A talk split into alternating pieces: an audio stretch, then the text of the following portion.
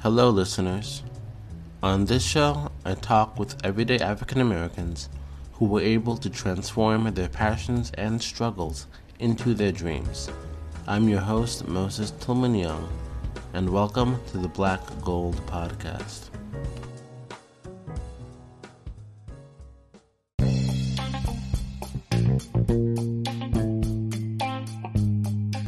In this episode, I interview Kuda Biza.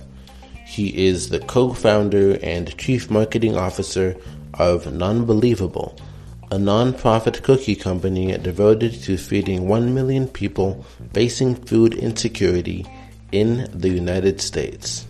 In our conversation, Kuda and I discuss how Tony Robbins recruited him for Nunbelievable, his dream to become a pilot, and how his book, The Spear Method, can help you keep your business ideas and your life on track.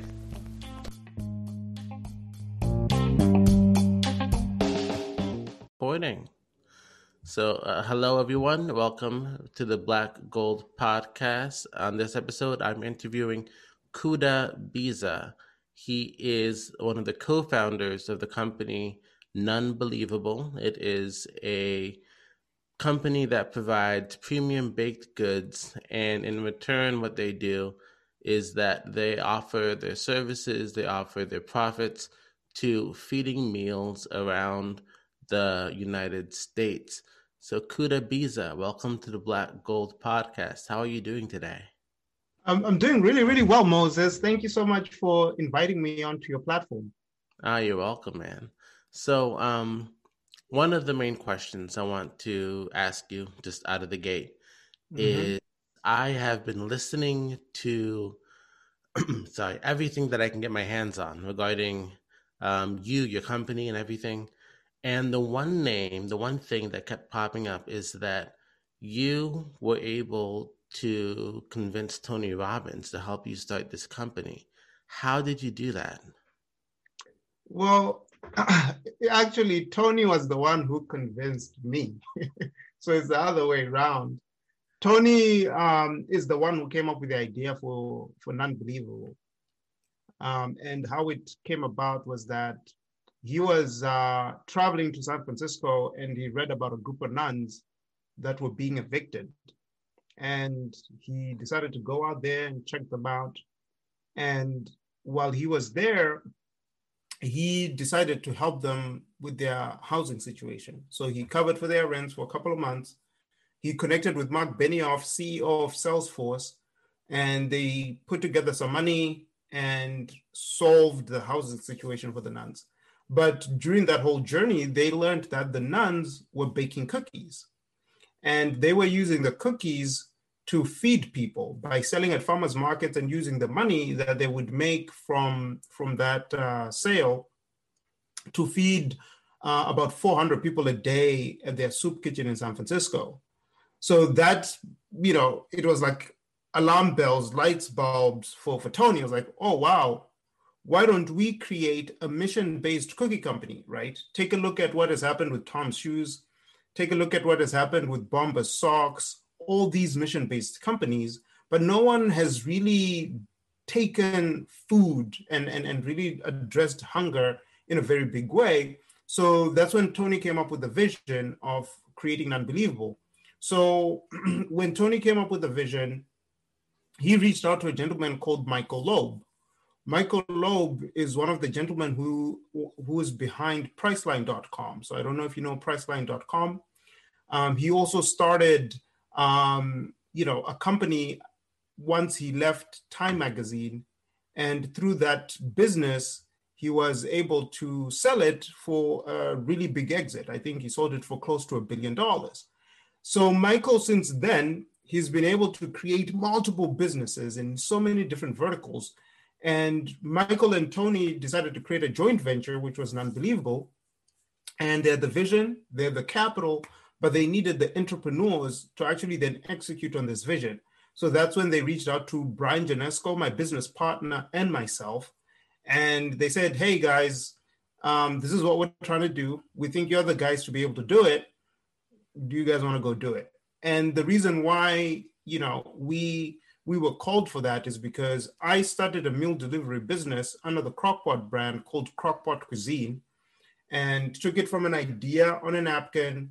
And in about three years, it generated about $20 million in revenue. Brian Janesco also started another meal delivery business uh, in New York called New Kitchen, built it into a multi-million dollar business and sold it to Nutrisystem. So we understood food and e-commerce. And for, for, for from their perspective, they were looking for people who understood the food business. They also were looking for people who could really launch businesses online, which is what Brian and I had done. So that's that's how it, it came about. So it, I would love to say unbelievable was my idea, but in all honesty, it was really Tony and what he experienced coming together with Michael Loeb and then, you know, tapping us on, on, on the shoulders to say like, hey guys, would you like to, to make this happen? And for, for a cause like we're focused on, for me, it was a no brainer. So one of the main things that you guys boast is that you want to feed it's 1 million people uh, by the year, is it 2020? 2023? Yeah, so we do not boast that, but it's it's something that we say, hey, this is our aspiration. We aspire to do to, so. to to to feed a million people by 2022. When you look into the hunger issue in America, you know, Feeding America recently produced a forecast that says that 54 million Americans are food insecure. Take a moment and think about it for a minute. 54 million Americans do not know where their next meal is going to come from. That's more than the population in Canada.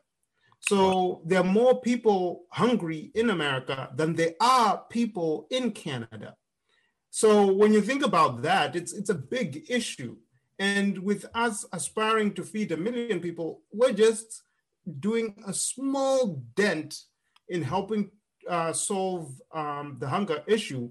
But the reason why we aspire for that goal is we hope that our journey to that 1 million will inspire others to jump in and want to solve hunger because the only way we can tackle that 54 million number is by having other stakeholders, other entrepreneurs, governments, nonprofits, everybody jumping in and helping to solve hunger. So, so that's why we really set that as a as a line uh, in, in, in, in our forecast to say like, hey, we want to feed a million people. Um, it's not so to say to say like, hey, we're going to do this, but more to inspire others to to to to want to join the fight and and help uh, end this crisis. So you say more than a population of Canada and the United States of America is currently facing food insecurity. Mm-hmm. Don't second meal is going to come from. So unbelievable. So you guys, your your company, your your organization, they make these baked goods. Mm-hmm. Um, tell us more about that. Yeah, so we make right now cookies, but our goal is to evolve into other categories. So think of brownies, you know, different other baked goods, muffins, and so forth and so forth. But our whole premise is simple for every cookie that we sell, we donate a meal. And we work with different nonprofit organizations that enable us to do that. So, you know, we work with, for example, New York City Relief. It's an organization in the New York, New Jersey area that primarily focuses on people struggling with homelessness. And we work with them to, to help feed those people. Because think about it right now with the country on lockdown and people not going into the cities and, and whatnot, the people who are homeless, who are on the streets, who used to get money from people who would maybe pass money down to them as they were going to work and commuting, those people are, long, are no longer there. So how are they surviving? Who's taking care of them? So organizations like New York City Relief are those boots on the streets that are helping uh, feed those souls. We also work with World Vision. World Vision is a very big humanitarian organization, um, you know, with a footprint in close to 100 countries. World Vision touches 3.5 million lives a year through their work and their impact. So you know, we we work with well-known organizations like World Vision, and we're also working with organizations that are more on kind of like the local level. So in Miami, in Texas, across the country, uh, to enable us to really help feed people who are struggling. Uh, Kuda, by the way that you're telling me this, it sounds as if you are really passionate and you're proud about Nunbelievable and the work that you guys are doing. Um, what is your background? Where did you come from? How did you get interested both in feeding people in as for, with the product as well as feeding people from the result of that product? So right before joining Nunbelievable, I was in corporate America.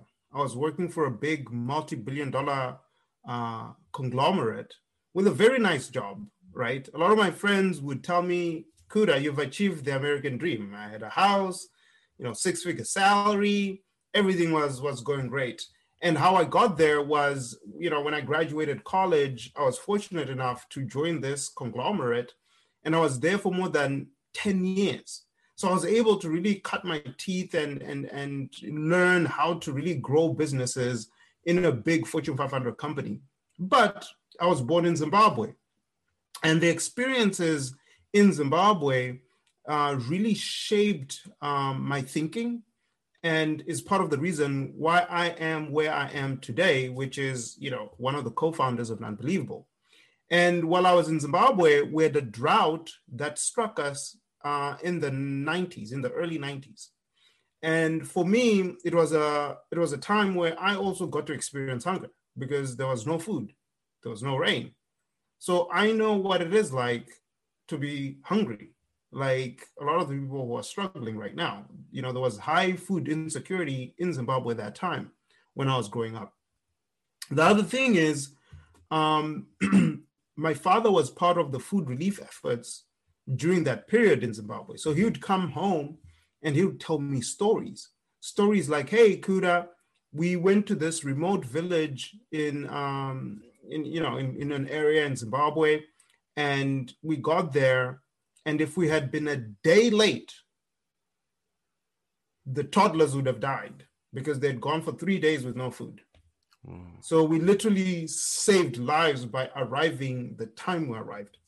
Or he would tell me the sad story of, hey, we got there a day late. A four-year-old just passed away, you know, because of hunger. They starved to death. So when hunger is not happening in your backyard, it's not top of your mind, right? Or if you've grown up without hearing those types of stories, um, you know, it's not real to you, right? It's just another story or another article like you're reading in the newspaper. So like you know, just take COVID, for example, when it was just in China, in Wuhan, you know, everybody was cool. We were living our lives. It was until it hit our backyard. Oh, yeah. When things became real. So for me, things, when it comes to hunger, became real at a very young age. So when I got the opportunity to work on a business that would fight hunger, for me, it was like, wow, this is beautiful because I know what it is like. I've heard those stories. I know the impact of hunger. I know this is real. It's happened in my backyard. So if I'm going to apply the knowledge and skills that I've sharpened over the past 10 years in a corporate environment, in a startup, this has to be the startup. And you know, that's why I'm passionate about hunger and and what I do. So, what, what was your major in college? I I'm I majored in uh, aviation and uh, business, and then I I did a master's in finance. So you know I have the very unorthodox um, you know college career. You know when I first went to college, I wanted to be a pilot, but then I quickly realized, do I want to be the guy that flies the plane or the guy that owns the plane?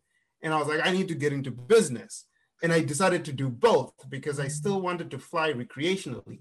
Yeah. And um, you know, so I double majored with that. And then after I graduated, I quickly realized that if you really want to be successful in business, it's not a must, but in my opinion, I think it's it's a strong skill that you need to have is you need to understand finance. You need to understand how money works. You need to understand, you know the profit and loss accounts and all that stuff. So not from just kind of like a glossy level to really go in deep as to really understand you know cash flow and all that stuff. So then i decided to go major in finance uh, for my master's degree. So so that's that's my background. Okay. So how long was it before you started you call it crockpot cuisine from when um, after after college. Well, that was my first project when I got hired. So when I got hired, I, I had a very unique path. One thing to note is I started a business when I was in college. Um, and when I when I started a business in college, um, it primed me for this role that I got when I went into corporate America. So when I got into corporate America, they hired me for a role specifically to create businesses within the company. So I wasn't, you know, like being doing like other things like, oh, just manage this brand or whatever. They were like literally, hey, go identify white spaces. We've seen that you have a knack for entrepreneurship because you started a, a business in your dorm room with $150 so imagine what you could do now with all these resources and support around you. And one of the ideas that were percolating within the office was uh, crockpot cuisine. So they put it on my desk. They were like, hey, go figure this out. And I went and I figured it out. Wow. So your job was to build businesses, basically. So did you build businesses that the company then sold to other business um, people who wanted to own their own businesses, or was it that? Um... Well, the company that I was working for, they owned maybe 200 brands. So they own Crockpot, they own Mr. Coffee, they own Yankee Candle, you know, many big brands, Sharpie, you know. So yeah. for them, you know, they had grown through acquisition, but now they wanted to create a capability where they would actually create and build and develop ideas into businesses internally. So we were uh, like a strategic team. We were called Transformational Innovation. And our core responsibility wasn't to manage businesses that were existing, like managing the Mr. Coffee brand. That wasn't our job. Our job was to look for new ideas, identify opportunities that would transform our P&L, and then go create businesses for it. And then once the business was up and running, we would bring in a management team that would then go manage that business. And then we would go back and create the next thing. So I worked on multiple projects. Crockpot Cuisine was obviously the most successful, but I worked on a beer project with Anheuser-Busch. We created a keg at home system um, that we actually took to Target, and it was in 200 Target stores um, during the time I was on the business um, and, and a few other projects as well. But the one that has uh, a real good connection with my path to where I am today is Crockpot Cuisine because it was a food-based business. It was an e-commerce based business uh, that I was able to, to, to really drive and lead and take from just an idea. And we were feeding, you know, families in America because we had thousands of subscribers who, who were eating uh, our meals um, every single month. So you said that you started a business in your dorm room in college mm-hmm. uh, with $150. What was that business that you started? It was a t-shirt company. And um, the whole premise of that t-shirt company was to help change lives. So we would donate 20% of our profits to educate children in Africa. Because again, I grew up in Zimbabwe. I saw things that I saw. And one of the things that I saw when I was growing up there was that, you know, there were millions of children that didn't have access to education because public education in Zimbabwe is not free. So, with that insight, I wanted to solve that because I felt blessed, right, to be one of the lucky ones to make it to America to go study. You know, I know so many of my friends who would have wanted to be in my shoes. But for me to be, you know, that you know blessed group to to to do to, to be here um, is something that I'm, I'm truly grateful for and i wanted to make sure that the opportunity that i was given would open up opportunities for others So that's why I created this business. And it's another key important um, dot in, in as you're connecting the story to where I am today. Because think about the business I started in college. It was a social venture, right? And what is crop? Uh, what is Nunbelievable? Nunbelievable is a social venture. So as as as people were evaluating, you know, candidates who could really lead this business, you know, I became, you know, a, a good candidate because I had the social venture insight and I also had the food and e-commerce insight. Um, so sometimes in life, you can never really connect the dots looking forward. You can only connect the dots when you look back to say like, oh wow, imagine if I didn't start that business with $150, right? Because how many college students have ideas? And then instead of them trying to be resourceful, they look at their resources to say, like, well, I only have 150 bucks. I won't be able to do it. But instead, you can look at it from a different angle to say, like, hey, I have 150 bucks and I'm going to figure out a way to do it. And later on in life, that moment where you are making that decision could be the difference between you in a different opportunity and you being in a whole nother situation, right? So it's super important, especially when you're young, to not procrastinate in in in making moves that you know sometimes scare you because sometimes it is those particular opportunities that open up the next opportunity and open up the next opportunity.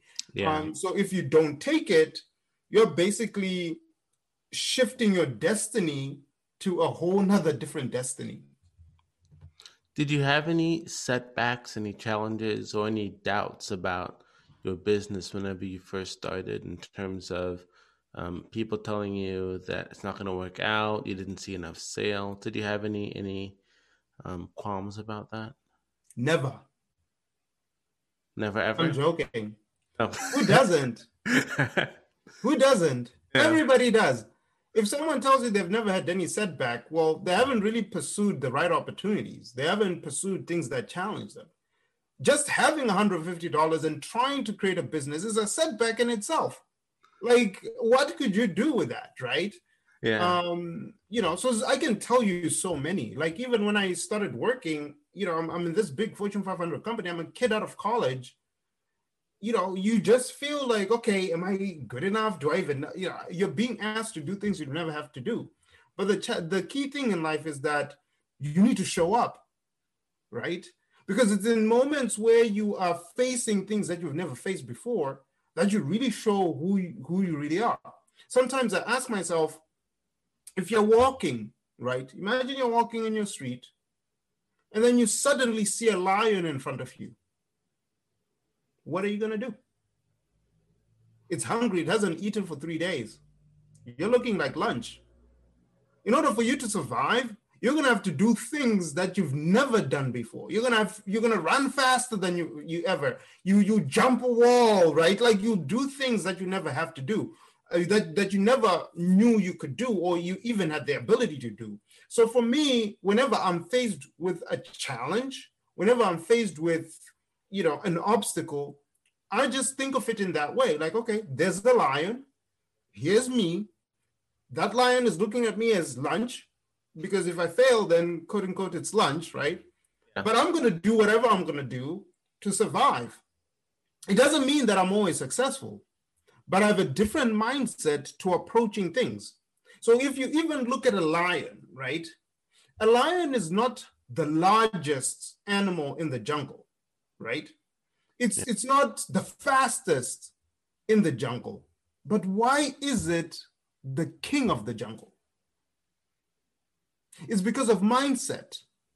So when other animals are seeing things in a different way, the lion sees it from a different mindset, and that's how it becomes the king of the jungle. So I'm saying this to say whenever you're faced with an obstacle and an opportunity, I think being in that warrior growth winning mindset will help you overcome obstacles. Now, the question might be, well, Kuda, okay, what are some of the obstacles that you face? Well, let, let's actually go way back to when I was in Zimbabwe. I grew up in a family where we were lower middle class you know, in Zimbabwe. My parents couldn't afford to pay for an American education.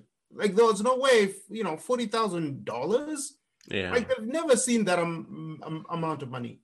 Um, and I was growing up in an environment where I would tell my friends, like, hey, guys, I want to go to America. They'll laugh at me.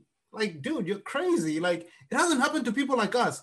Those were the words that they would tell me. They would say, like, hey, dude, you're wasting your time. It doesn't happen to people like us.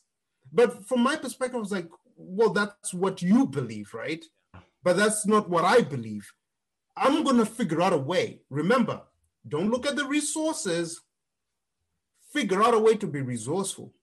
So I started researching to, to figure out, okay, how am I going to overcome this obstacle, right? How am I going to cross this chasm? So the first thing I quickly realized I needed internet because I needed to study for my SATs and I needed to apply for college applications.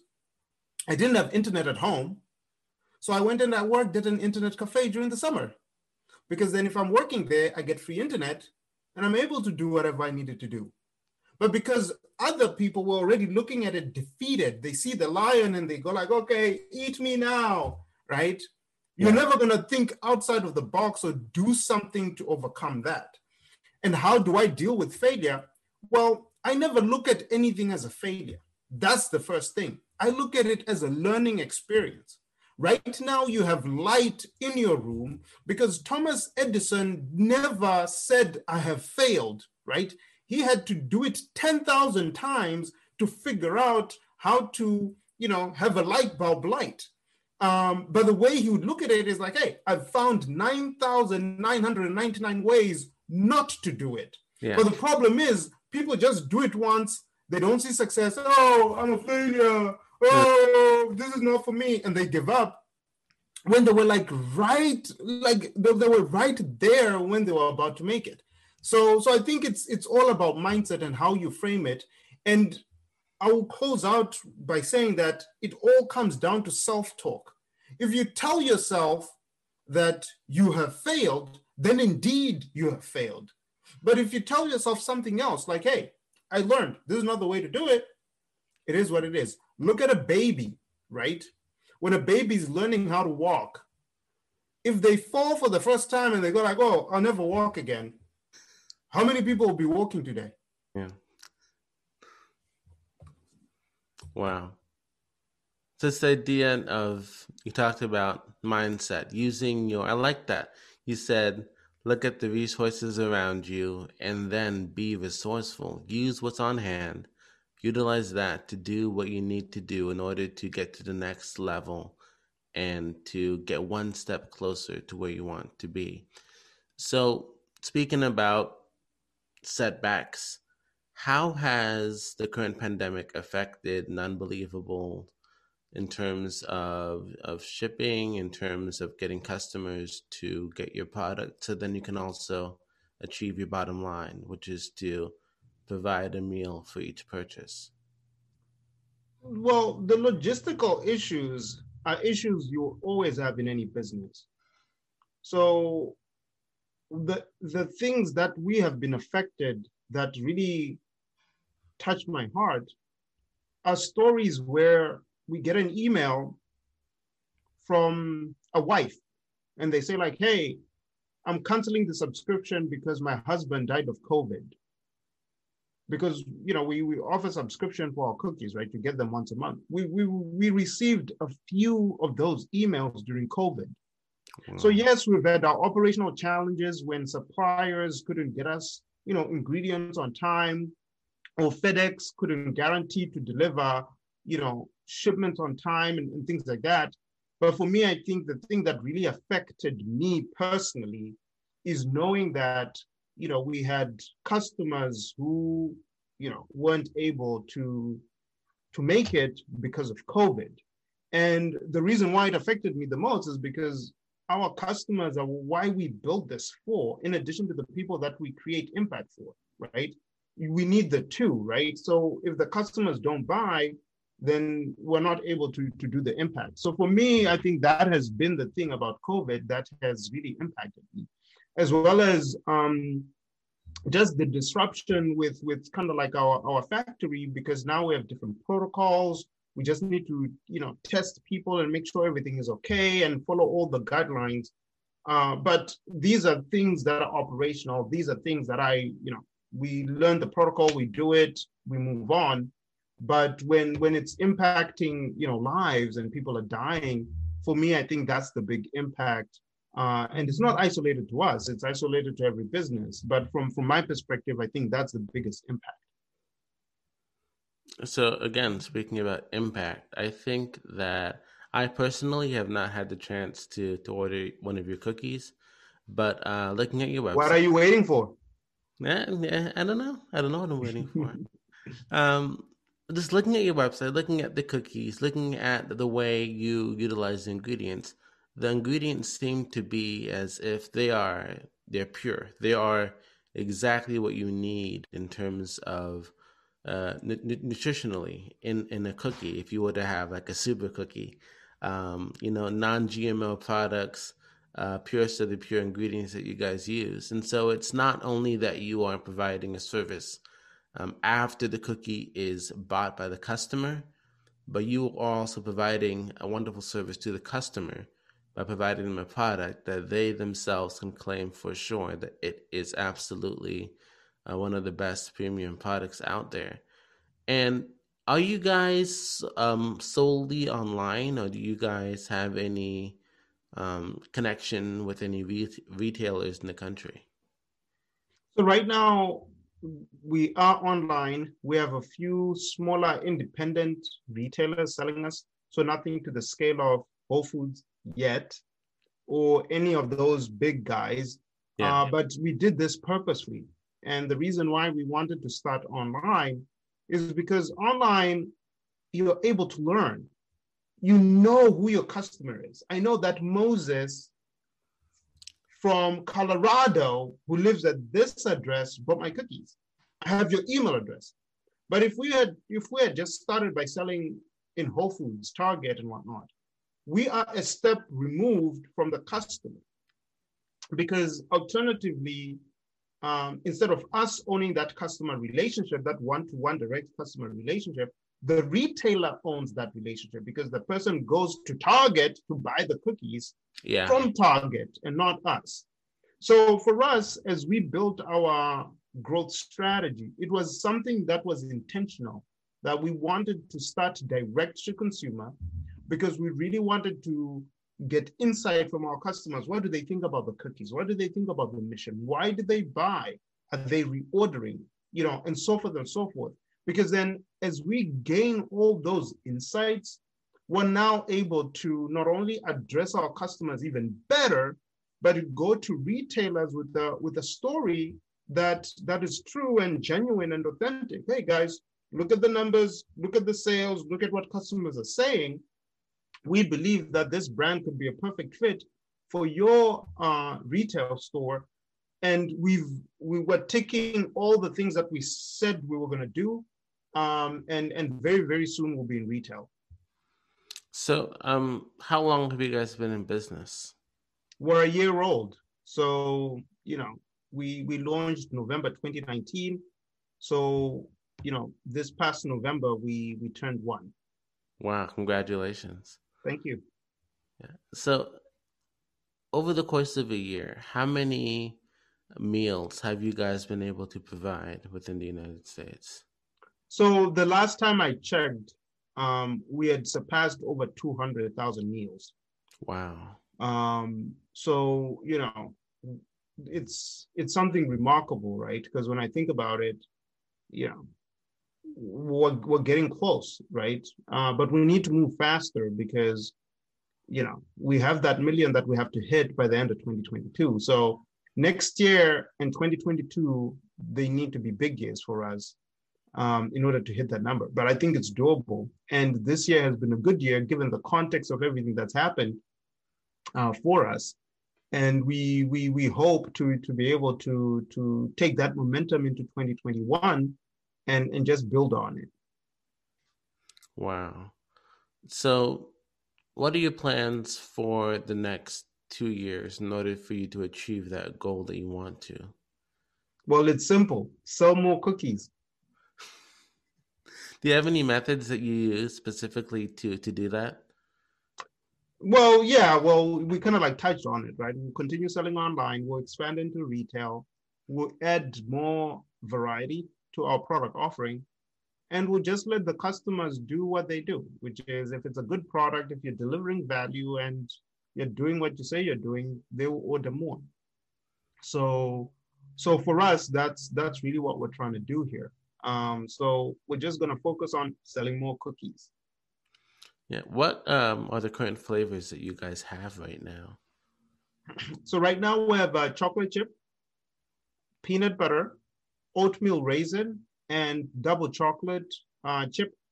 The double chocolate chip is a gluten-free uh, gluten-free uh, flavor um, so we wanted to make sure that we also cater to our folks that you know have gluten intolerance. Yeah. Uh, but those are the four flavors that we have. We have uh, two product launches that we're going to launch early next year. So you know, one hopefully in January and another one um, in February. So we have two hot product categories that we're going to be launching, and those are also going to be key drivers for growth as well. Which is your favorite? Well, you're asking a parent which one is your favorite kid. Tough question. Yeah. Personally, I like the oatmeal raisin because I, I'm kind of like an oatmeal guy. I grew up having oats uh, oats for breakfast and, and whatnot. So I really gravitate to that one the most. Yeah. So um what other flavors are you guys thinking about making? You're gonna have to find out. Okay. Keep, keep coming to the website. I gave you the date. So in January, come back and check, and you'll see some of the things that we've been working on. Okay, I'll make sure to do that. Um, what have you used from uh, beginning to right now in your business? Uh, what tools have you used? Um, what sort of methods have you used in terms of team building? Well, this has been an interesting year because we started off, you know, normal, right? Yeah. Going to the office, seeing everybody, and then suddenly now you have to be 100% remote. Yeah. So using tools like Zoom have been helpful to, you know, continue building that team.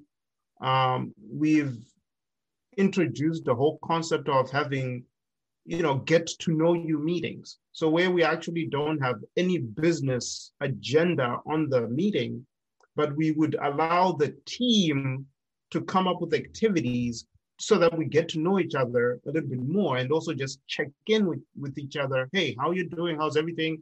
So we we were really pleased by some of the activities and things that the team came up with. Because as leaders we're not generally our role is to support the team not to dictate what to do. So it was great to see people come up with interesting ideas and people step up right?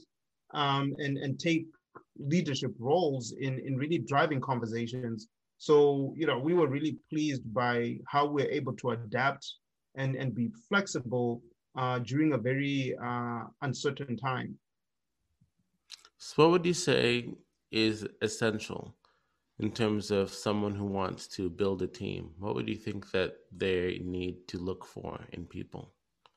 Well, I think what's what the first thing that that's essential is you need to have clarity as to your vision, because are you building a team for what, right? So you need clarity as to this is the outcome that I want to achieve, because then once you have clarity, on your outcome, then you know the right players to bring on your team. So think about any sports team, right? You you need to to have clarity as to like, hey, this is the way we're gonna play. So then once you know, like, okay, we're gonna be very offensive. I'm a soccer guy, so you know, there, there are different ways you can play, different systems that you can play. But you as a leader or as a coach, you need to have clarity as to this is the style of play we're going to have. That's essential because it will lead to the people that you recruit, right? Um, because then now you start building a team. So you need to make sure that um, you you understand that. Uh, first. The next thing is culture, right? Culture is more important sometimes than people even think it is because if you don't enjoy going to that place of work where you're supposed to work or the enjoy the dynamic with the people around you you know you you zone out and you won't be able to contribute in that collective team uh, vision that you're supposed to. So i think focusing on really building culture early on is something that's super essential if you want to build a winning team. And then the next thing is empowerment. You need to empower people to to grow to to to step into their next. So for me those, those are the three ingredients. And then i'm not putting the other stuff that people would normally put because i'm assuming it's a given right? You're going to recruit right you're going to interview right you're going to make sure you pick you know a players versus you know filling your team with d players um, in order for you to to succeed. Okay. So it's about picking the right people. It's also about uh, creating a culture that you want for the people to go into to realize that this is this is the standard, this is normal, and that this is the way it needs to be done. Um, mm-hmm.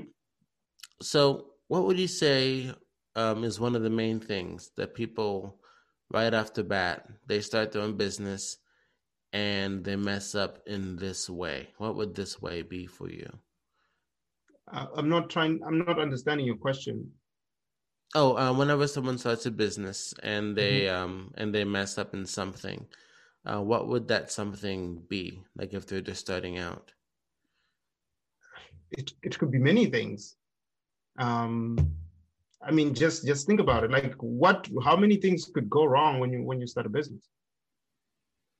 Yeah, like loss of inventory, you know, employee, customer yeah, you can have that kind of issue.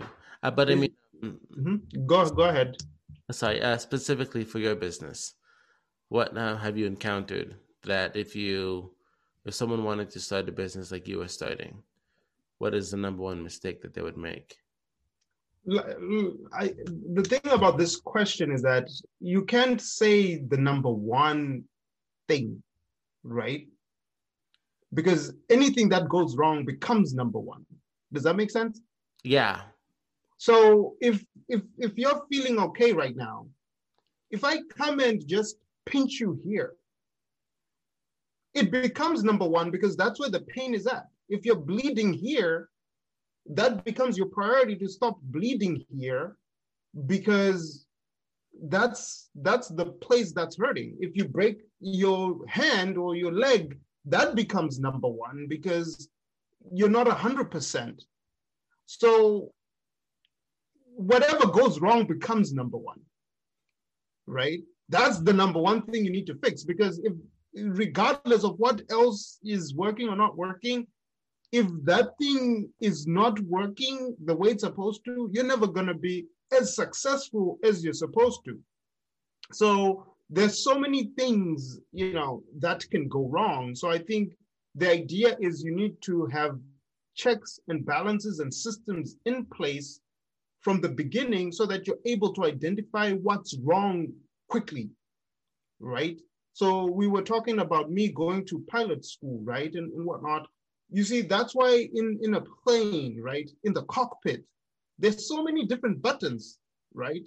Yes, yeah. there are six instruments that you focus on primarily, but all of these things need, you know, if one small thing over there goes wrong, it can result in a plane crash. So you need to make sure that you're checking everything and you're following your protocols, you're doing your systems check um, to make sure you don't crash the plane. So it's the same thing with business, right? You cannot say, like, okay, I'm just going to focus on this. This is the most important thing, and I'm not going to look at that. That's bad management. Good management is making sure that you look at everything. And if you cannot physically do it, that's where you delegate, right? And make sure that at least someone is paying is paying attention to that thing. And and that's how that's how you know you you grow and, and, scale a business. So make sure that you are aware of what's happening around you also whenever something does pop up that seems to go wrong, to focus on that and to deal with it as quickly as, as possible. Yeah. I think the, a better way to have articulated your question, Moses, is that hey, if you have these things go wrong, right? What yeah. do you focus on? Then you then can really figure out, okay, this is what I focus on. Um, if you have three issues, right? So if you have a burning warehouse and an angry customer, are you going to focus on the uh, screaming customer and not focus on the burning warehouse? No, you're going to focus on the burning warehouse. You come back to the customer later. Not saying that the customer is not important, but if you don't save the inventory, you have nothing to sell to the customer. So, right in that particular scenario, the inventory is number one. Okay. Thank you very much for helping me in terms of clarifying, putting together, putting together that question. Thank you. Um, Kuda, what else do you want to do? Are you planning on doing with um, after uh, Nunbelievable reaches its million meal goal? Yeah, I already know what I'm going to do. What is it? I'm going to set another goal. Two million, five million? No, maybe 10 or even a 100. Okay. Why not? Yeah. So that's what I'm going to do. So, and it's important in life to always set goals because goals are the things that energize you, goals are the things that propel you to do amazing things. So, the day that we hit a million, we'll sit down and we'll come up with another big, hairy, audacious goal um, on what to achieve. It could be, you know, in, in a different context or something else, but I, that's what I'm going to focus on. So right now, my focus in is really driving all of my energy uh, on reaching that 1 million mark. But as soon as we hit it, then the next milestone and goal that we want to, to hit would be something that I would have to sit down with, you know, the people close to me, my wife, my business partners, and, and, and whatnot, and really figure out what's next for me.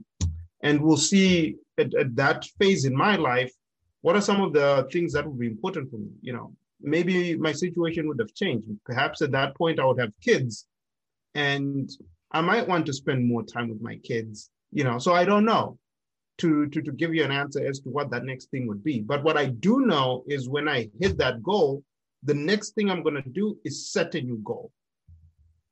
So recently you gave, it was a TEDx speech. Mm-hmm. And in it, you mentioned a method that you use in order to to plan to execute goals.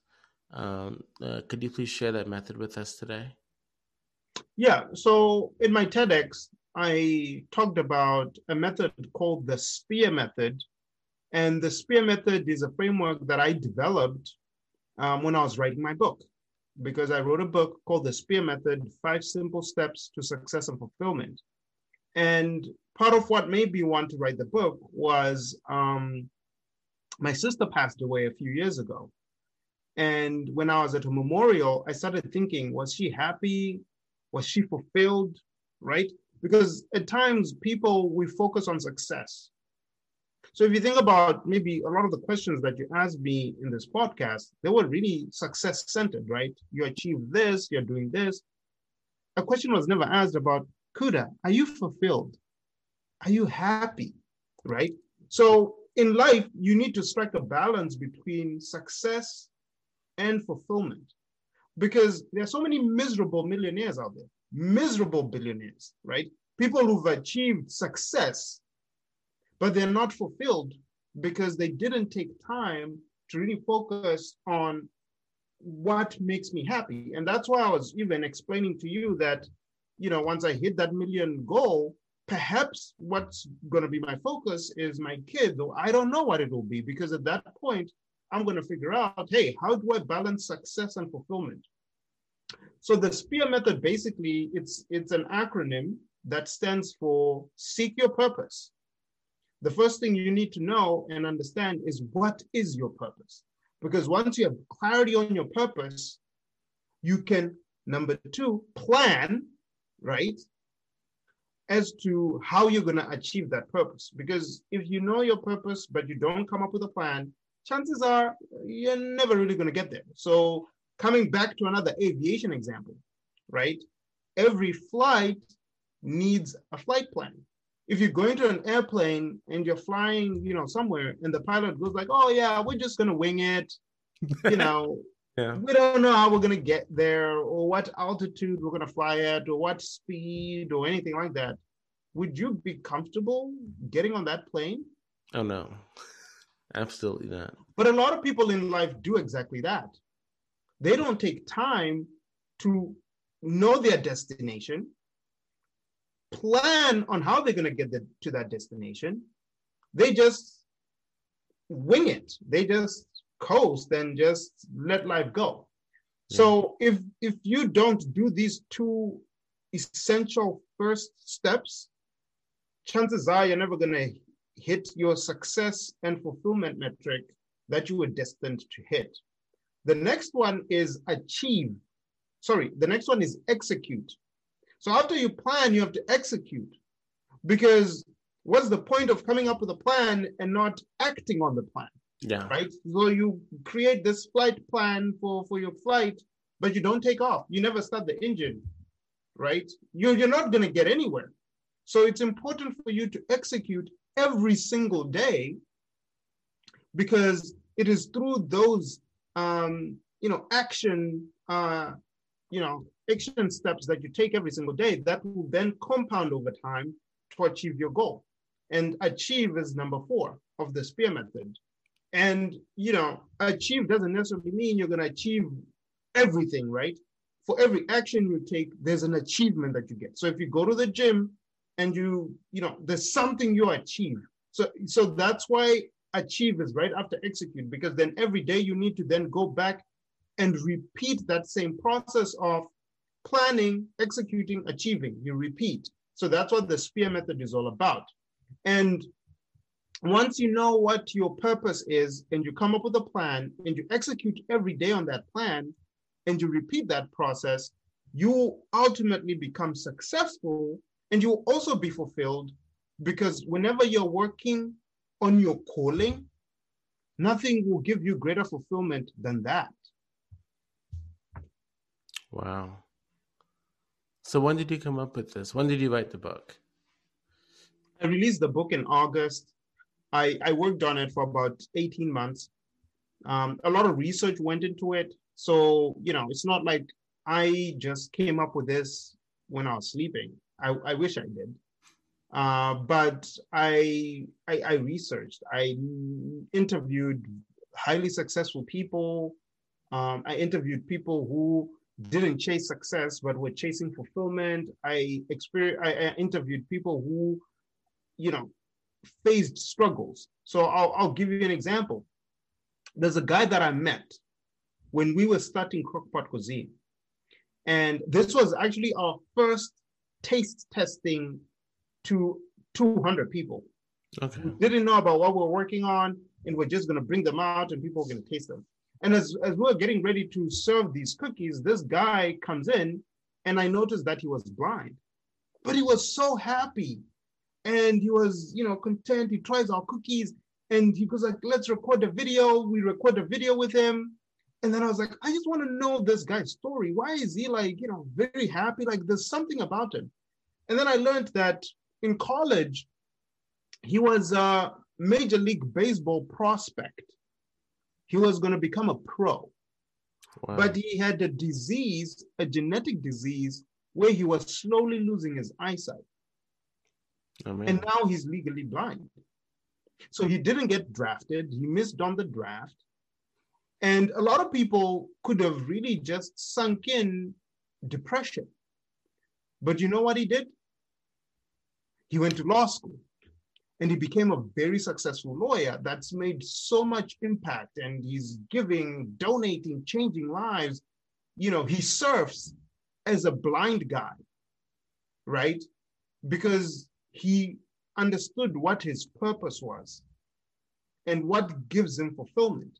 And he didn't even let a, a, a disability like not having eyesight stop him from being both successful as a lawyer and fulfilled in the things that he's doing and the impact that he's making around the world. So it's by looking and learning from people who've been able to go through all of that that I was able to come up with the framework. Wow. And it's very funny you should mention someone who has what we would consider a disability in terms of um, since I can see and you can't see, therefore you're the one that is, you know, disabled.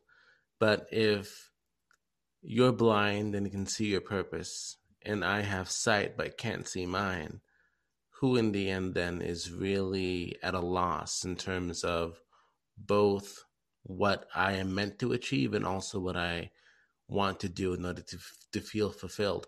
So, success and fulfillment. Um, what is the difference between the two for you personally? I think success is external. You see me driving a Benz, you see me with a Rolex, you know, posting some nice Instagram images externally, you're gonna say, like, oh, Kuda is successful. Yeah. Even if I'm faking it. Yeah fulfillment is internal. If I'm happy, but I don't post it on Instagram or whatever, you won't know that I'm happy, but I'm happy. Yeah. Right. It's it's really me. It's like with fulfillment, there's there's no BSing. because you're it's either you're fulfilled or you're not, right? There, there's no BSing. With with success, you can, you know, create that um, picture and I think with success, it's not just you who determines what success is. Society really determines what, what success is. With fulfillment, it's you. Amano, amano, you and yourself decide, hey, am I happy? Does this make me happy? Am I enjoying my life? I can't come to you and say, like, hey, Moses, am I happy? And like, yeah, Kuda, you're happy. And then I become happy. No. Yeah. But if you were to come to me and say, like, hey, Kuda, you're already successful where you are, I might be like, oh, okay, I'm successful. I'm successful. Society says I'm successful, so I'm successful, right? But that's not the case. So I think that's the key difference there is that fulfillment is internal, success is external. But what you want to do is you want to balance the two because if you just focus on the external side of things, your internal part of it will be crying for attention and that's where you know the the issues come up. What kind of issues would you say? A lot you know. Some people get sad some people get depressed you know I, i'm not like a clinical psychologist or anything like that but i just know that if you're not fulfilled there'll be issues right you you you're not living up to to to your best like who wants to i'll ask you a question do you have a significant other, like a girlfriend or anything like that? No, not right now. Not right now. But let's say you did. And then she comes to you and she goes like, you know what, Moses? I'm I'm just gonna dedicate 40% to this relationship. That's all I'm gonna give you. 40%. Will there be issues or there'll be no issues? Well, when you're giving 100% and they come and they say, like, I'm just going to give 40%, there'll be issues, right? Oh, yeah.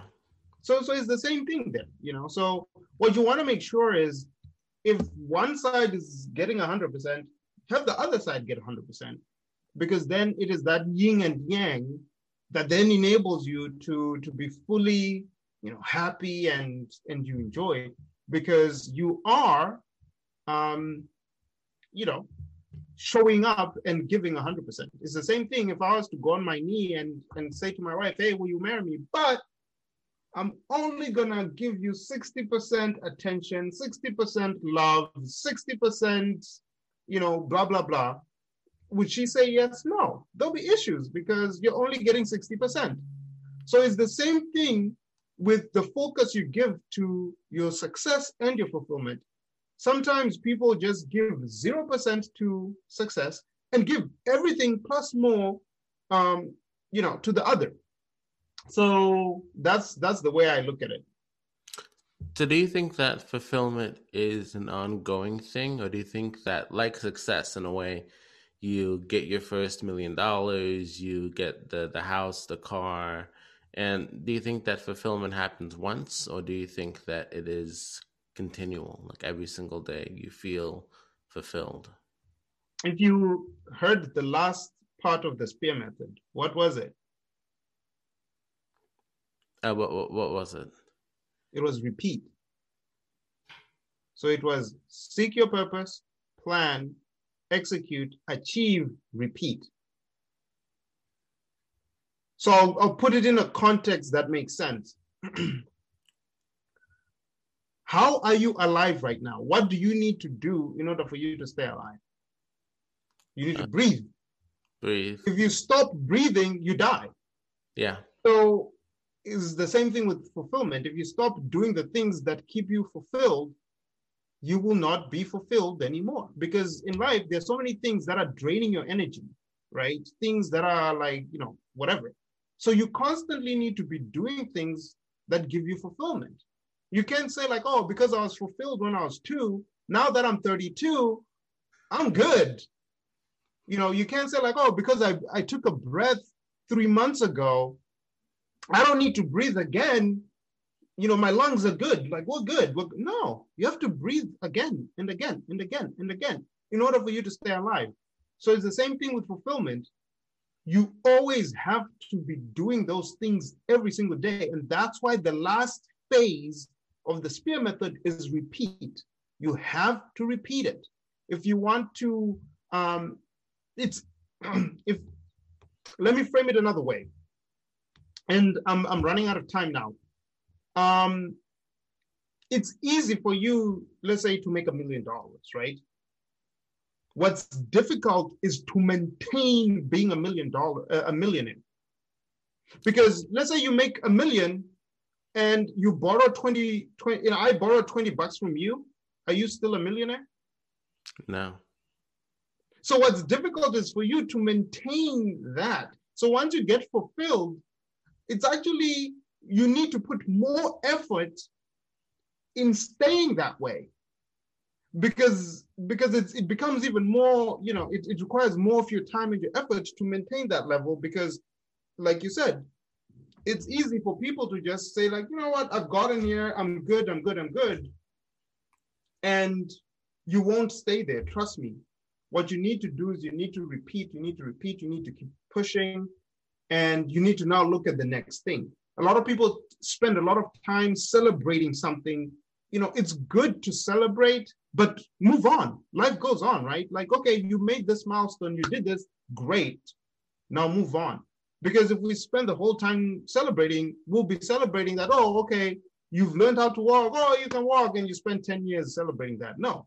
You celebrate those first two steps. Okay, now let's let's get you uh, walking steady and you learn how to run.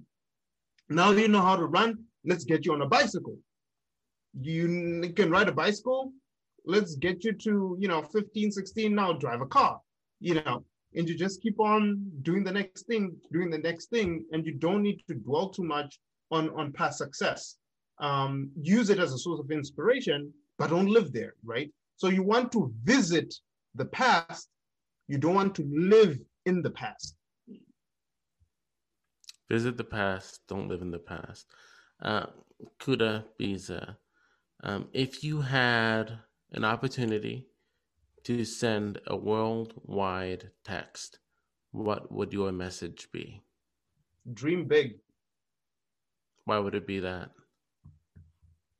Because dreams are, uh, are what dreams are made of, right? It was it was a dream that has me here today. If I didn't have the dream of, let's say, coming to America, if I didn't have the dream of becoming an entrepreneur, if I didn't have a dream of you know, whatever, I wouldn't be here. Anything you see in life was once a dream. And then someone had to do whatever they needed to do to make that thing a reality, Like, Let's say this phone. You know, there was a time when mobile phones didn't exist. Yeah. But someone had the dream to say, like, hey, what if I could have a phone with me wherever I go? It was a dream. So the advice I'll tell people is dream big because by dreaming big, we can accomplish big things. And also we can solve some of these big issues. Some of the issues we have right now, we're talking about hunger, it's there because we probably haven't dreamed big enough on how to solve hunger. You think about the amount of wealth in the world, and we still have to deal with things like hunger? No, seriously, think about it. Do you think that collectively in this world, there is not enough money, not enough resources to solve hunger, to solve water for everybody, to solve education for all? The resources are there, but we just haven't dreamed big enough on how to do it. Yeah. So that would be my text. Yeah, well, Kuda Biza, where can people go to learn more about you, about Nunbelievable? Yeah, so for me, you can go on my personal website, which is spearmethod.com. You can find information about my book. You can uh, reach out to me on the contact form and, and read some of the things uh, on the website. Um, you can also follow me on Instagram, Kuda Biza, K U D A B I Z A, pretty easy. Um, so at Kuda Biza on Instagram. And then for Nunbelievable, you can just go on our website, Nunbelievable. So N U N, like a nun, and believable.com. And you can get yourself some delicious cookies that uh, make tremendous impact. I'll make sure to hop on right now. My sister might not like that because she is really into cookie making and she thinks that her cookies are the best. They are, Krista. Just telling her right now that they are, but you know, mine are better. Well, there's, there's nothing wrong with some com- competitive taste testing, right? No, of course not. That's that's that's how you frame it. And um, yeah. you know, kudos to your sister. I, I love people who are in the cookie business because they're like me. So I'm wishing her all the success uh, in the world for her cookie business. Well, thank you. I'll make sure that she gets that message from you. Thank you very much, Kuda, for being on the Black Gold podcast. All right. Thank you so much, man. Take care. You too. Thank you for listening to the Black Gold podcast. Please subscribe and review the show on iTunes, Spotify, Stitcher, or wherever you listen to podcasts. Follow us on Instagram at the Black Gold Pod. And if you want to support the channel, please visit blackgoldpod.com. That is B L A C K G O L D P O D.com. And visit our Black Gold Swag store where you can get hoodies, shirts, socks, cell phone cases, and die cut stickers. So if you're looking for a wonderful gift this holiday season, please don't forget to jump over to blackgoldpod.com.